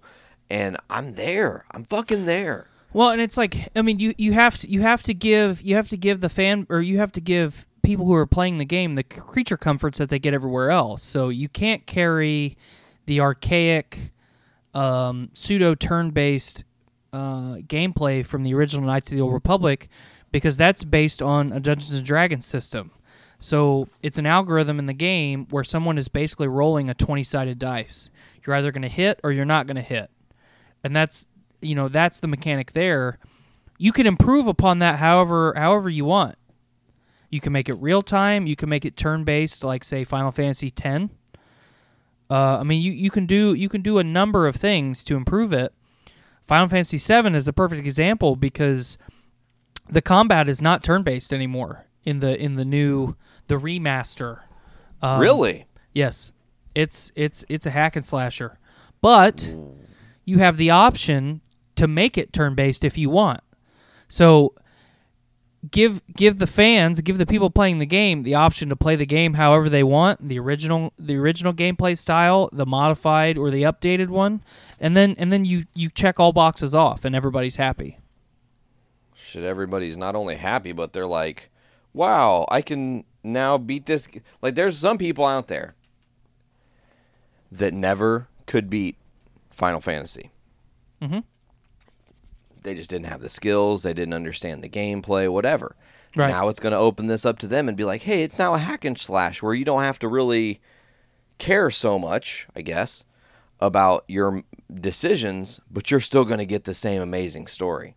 Correct. Huge victory. Absolutely a huge victory. Ugh. Okay, so yeah, I'm back.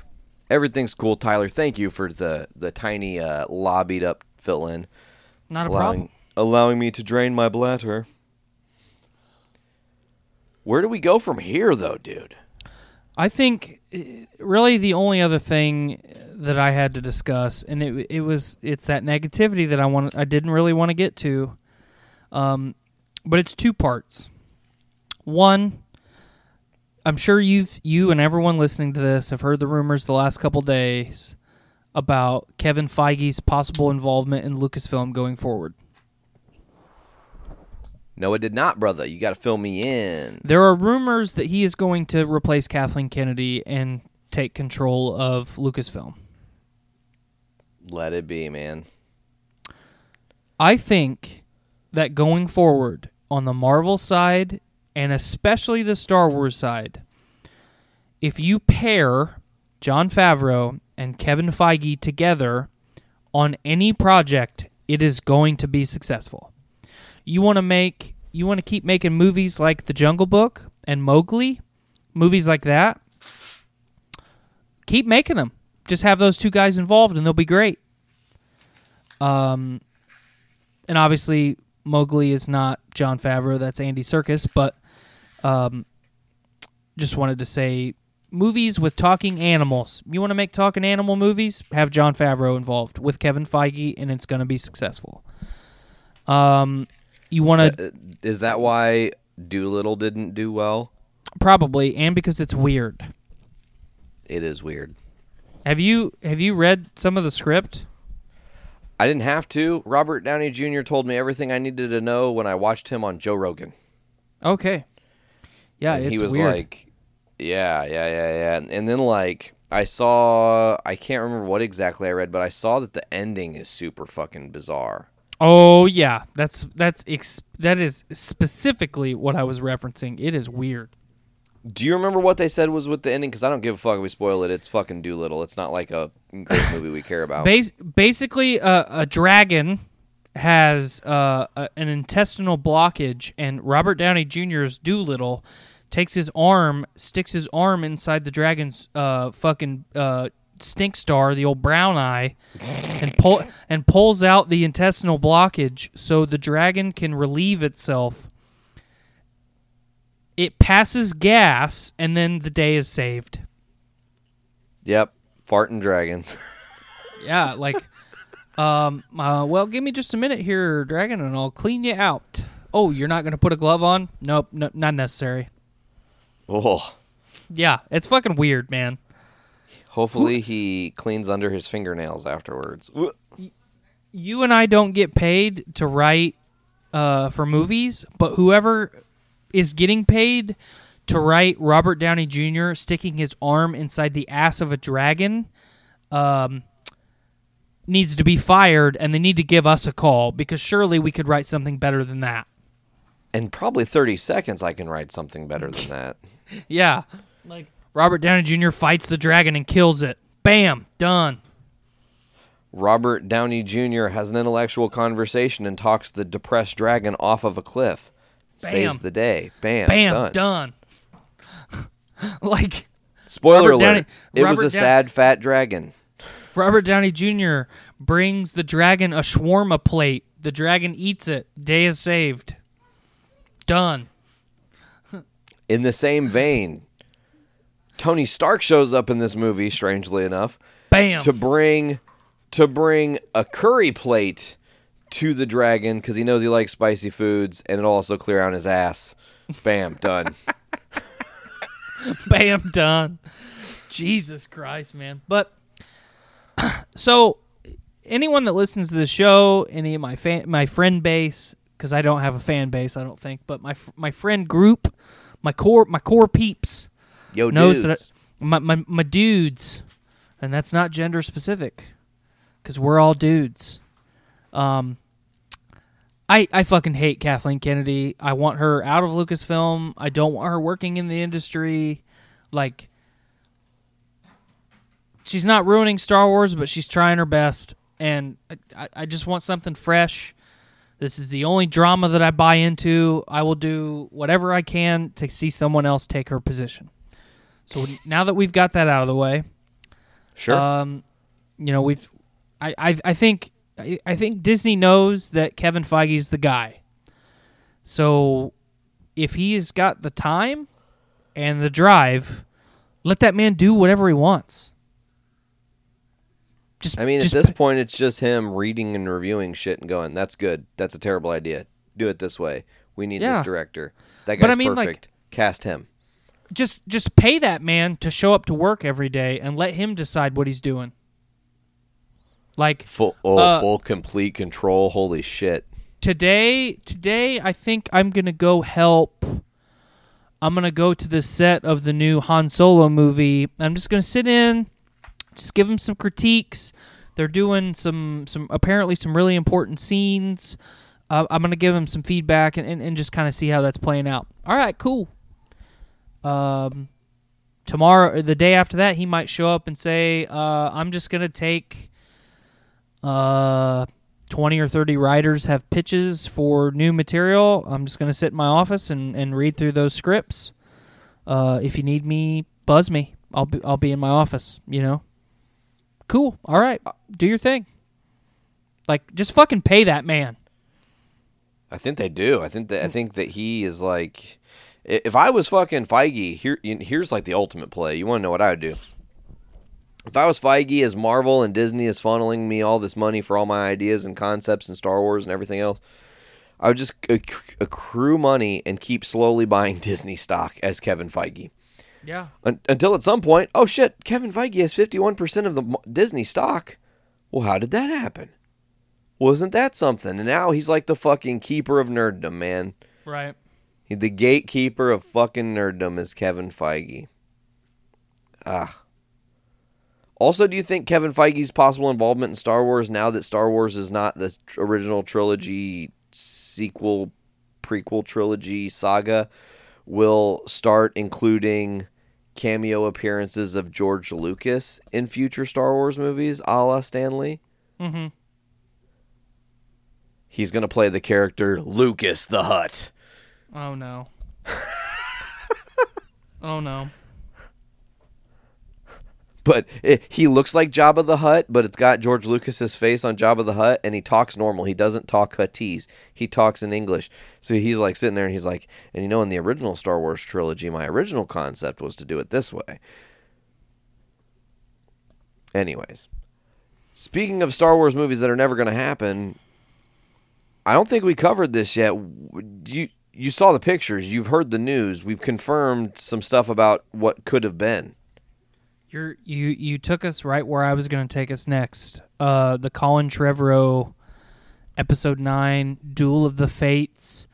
This concept art is incredible. The script, what what little bit I have read of the script is incredible. I didn't know the script had been released at all or any portion, so you'll need to send Portions of me it. Yeah, yeah. I'll have to I'll have to dig it up and send it to you.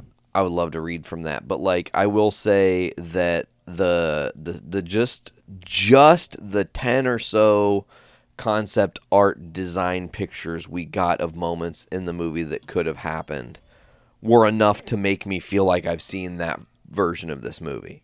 Mm-hmm. Not to say that I know anything at all what he actually was planning as far as the story was concerned, but they were just okay. First of all, let's just talk about things that highlight that I absolutely loved seeing this concept art. I loved there was one specific scene of one of the star destroyers overlooking a city, Mm-hmm.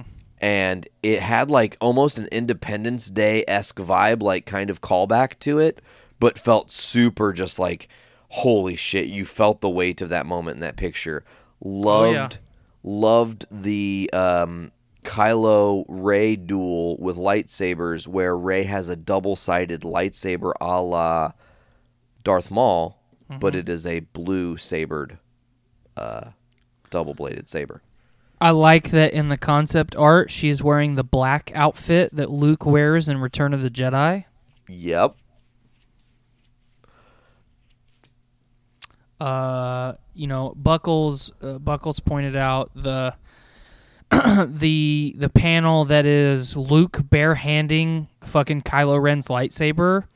Like, hey now, fucking that's badass. Yeah, presumably Force Ghost. No, I was just thinking that he was channeling force power into his hand, and that's why it wasn't annihilating his flesh. Okay. Okay. I like it. Uh, and then of course the the moment that like it like legitimately made me teary eyed was the final one of that concept was an older Leia putting something into BB-8, kind of Oh, how yeah. she did the message for Obi-Wan in R2D2 in the first movie. Um, obviously, that didn't get to play out because Carrie Fisher passed away before that. Did that maybe also have something to do with Colin Trevorrow's removal from the movie? I don't know, but uh, I, this is one of those instances, man. Like I'm utterly baffled at the fact we'll never see this movie. Mhm. Like I mean, in this concept art, we get a duel between Kylo Ren and Darth Vader. Thank you. That was another one I wanted to bring up. Yeah, definitely probably a dream sequence or a vision, you know, kind of how Rey has against herself. But I fucking love that they were like that Trevorrow's idea was to pull Vader, to have a Vader Kylo face off. Yeah. Ugh. I mean, all in all, just the different arts. I also loved the different um, art sequences of the rebellion and some of like the at-ats that looked like they Mhm. were maybe from Endor. Uh, they had kind of Endorian markings on them, or the forest moon thereof, uh, where the Ewoks are. Mhm. Uh, so I, I, there were just so many subtle ideas that just blow my mind. I w- oh oh another one. AP brought this up.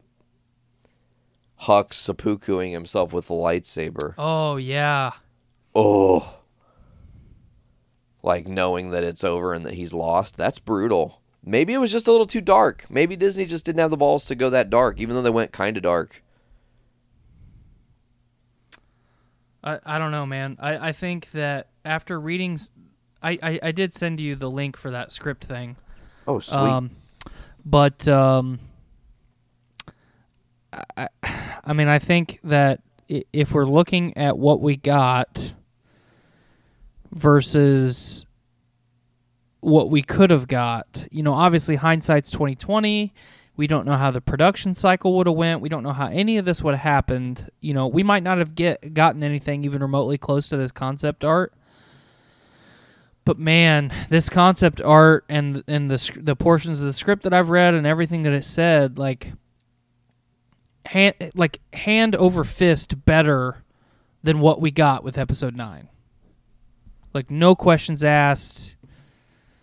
Um, I mean, just just better in every way. So, I mean, I don't, I don't, I don't. I mean, I don't even know really what to say. Like, I, I'm gonna read a couple things here real quick. Do you want to read us the fucking alleged opening crawl from his script? Because holy shit. Everything that's in gray. Is that what you're saying? Uh, no. It just there was just a section in the first part of this that just says that uh, here's the opening crawl. I'm looking, looking.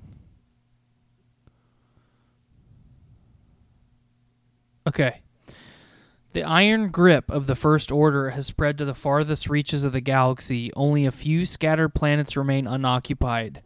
Traitorous acts are punishable by death. Determined to suffocate a growing unrest, Supreme Leader Kylo Ren has silenced all communication between neighboring systems. Led by General Leia Organa, the Resistance has planned a secret mission to prevent their annihilation and forge a path to freedom. In Vader's temple, Kylo finds a Sith holocron, holocron which reveals a hologram of Palpatine. Recording is for Vader. Palpatine has a contingency for Vader if Luke kills him. Vader is to take Luke to the Rem- Remnicor system to see Tor Valum, Master of Sith and Palpatine's teacher. Interesting, but I think that would is Tor Valum the name of Plagueis? No, like The- in in the I i- so in the script it was written under the the pretense that uh like Tor Valum was an original Sith Lord who basically just hermited himself and was just doing Sith stuff. And sur- he survived the Old Republic basically, and then after Palpatine kills uh, Darth Plagueis, Tor Valum gets involved because he sees the potential that Palpatine has. Oh. Like, Oh. like, so I'll read this little chunk here. Kylo Ren, Kylo Ren remains the big bad of the piece, although Rey still strives to turn him back to the light. Kylo finds himself haunted by Luke's ghost, who keeps trying to convince his former apprentice to resist the dark side once and for all. A notion Kylo scoffs at. At some point, Kylo's face gets damaged again, and Mandalorian armor is smelted and ha- and has been basically grafted to his face. Whoa. I mean, like So he has Beskar applied to his face? basically, Whoa. or Durasteel, either one. I mean, yeah, Goes on to say Luke's ghost also keeps appearing to Rey, who continues to train to be a Jedi while also being overwhelmed with self doubt. It seems that Kylo Ren telling her that she's descendant from dead nobodies has really messed up her mind and sapped her confidence. But Rey's stand-alone nature is also part of her strength. During a conversation with Leia, the general says, You're not like my father or my brother. You're new. Whatever happens, remember the Force chose you, Rey. Your story isn't written by anyone else. Ooh, cool. Uh, beyond all this, the story has what you might expect planet jumping, side missions, the works, Rose, Finn, R2-3PO. Go off on a mission, Rey, Poe, Chewbacca. Go off on another mission, Leia turns Lando and asks if he will organize smugglers and fight the First Order. Finn starts a citizens' uprising on Coruscant around the First Order Citadel Palace, and at some point, Rey fights and defeats the Knights of Ren. Ho, that would have been dope. yeah. Before the story ends, there's one final twist. It turns out Kylo Ren killed Rey's parents, having been ordered to do so by Snoke. A big fight ensues between Rey and Kylo, which is the Force ghost of Luke. Obi Wan and Yoda all show up and try to turn Kylo from the dark side back to the light. Sadly, it doesn't work. Kylo, Ben Solo, Ren, dies. Or, as the script puts it, he is extinguished. The Resistance triumphant. The First Order is finally defeated. yes. Whoo! Damn. That would have been a saucy boy. I'd have been all about that movie. Yes. Fuck. So, like, you see this, and it's like, what? we've seen episode nine. Okay, Correct. you and I both enjoyed it, Correct. and and then you see you see this script or portions of the leaked script. I'll have I, I found a bigger version.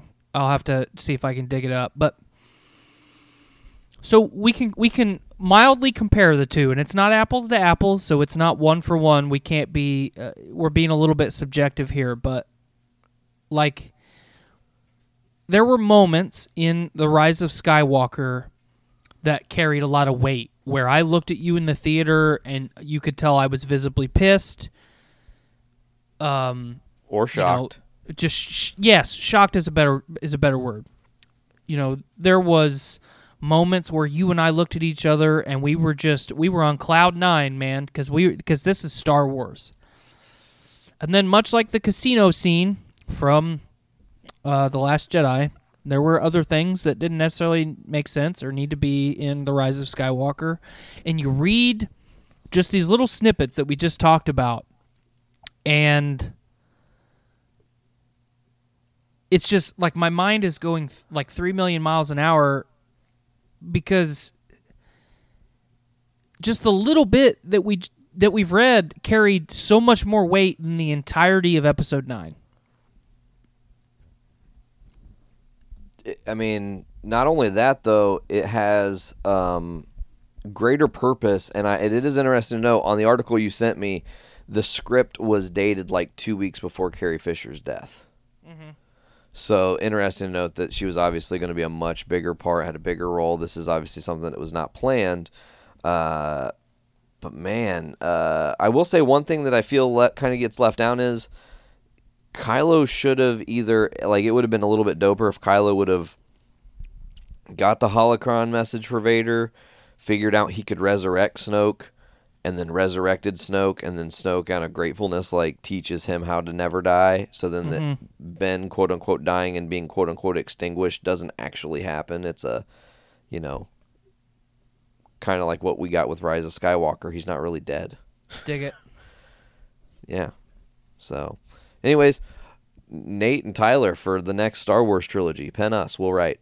It'll be yeah good. we, we we will make it happen That'd be an interesting. Uh, maybe we should just write uh, our own Star Wars trilogy and then just send it to them and be like, "Hey, make this. We'll do it."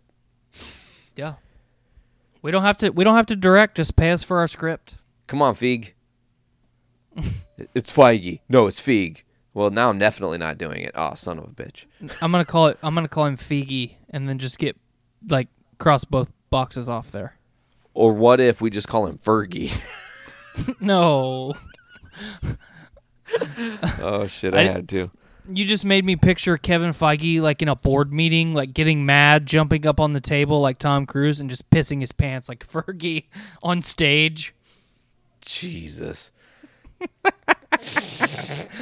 I am rage pissing. What are you doing right now? Pissing my pants. Do you mind? well, I guess. I guess I don't mind. Sorry, So don't just don't slow your roll, man. I'll I'll leave. Shit. like. Do you just want to go in the corner? There's a potted plant. No, I'm fine doing it right here on the fucking desk. Puddly goodness. And then he just sits down in it. Aww. and now Kevin Feige has become a four-year-old toddler.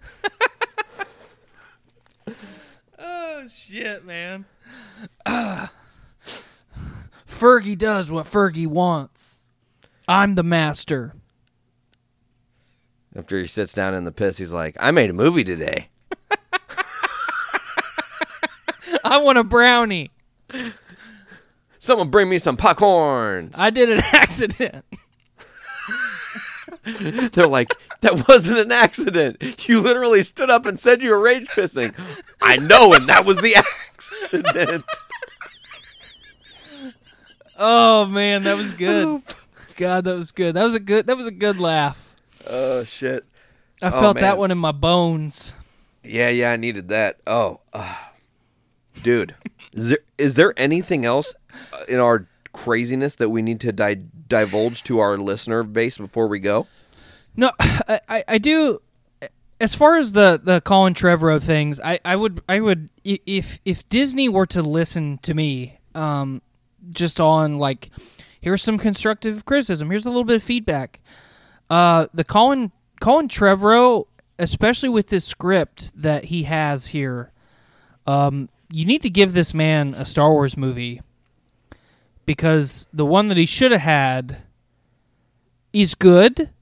Um, but I feel like the script here and kind of his vision had real, uh, like a lot of potential. So, you know, we're looking at all these directors that are going to get Star Wars projects. You know, Taika Waititi definitely should get one. I think that unanimously we can agree. Hundred percent. Rian Johnson, mm, I think he should. I, I think we should give him a shot. Uh, I think JJ should be done making Star Wars. Uh, yeah, not, not, because he did bad. yeah, not not because I his time. dislike. Yeah, not because I dislike J.J. Abrams, but like you said, he he has he's done his time. Um, I think that, um, God, what the hell's his name? Uh, Ron the- Howard. Ron Howard. Thank you. I think I think we should give Ron Howard another chance. Totally. And yes, the solo sequel. Yep, yep. Let, let let Ron Howard not necessarily redeem himself because that movie, you know, it, its shortcomings wasn't necessarily his fault. You know, he got dealt a bad hand there.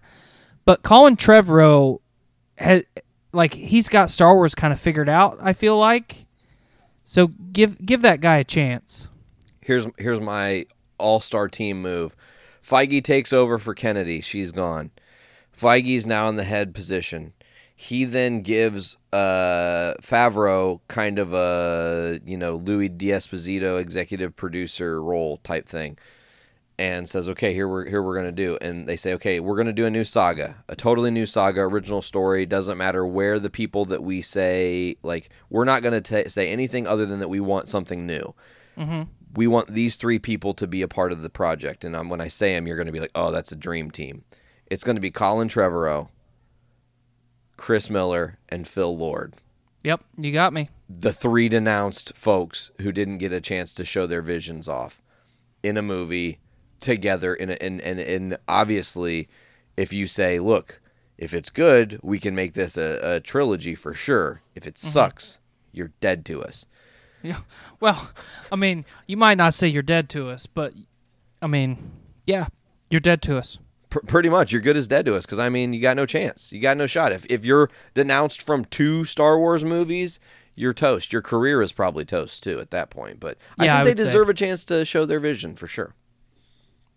One hundred percent agree.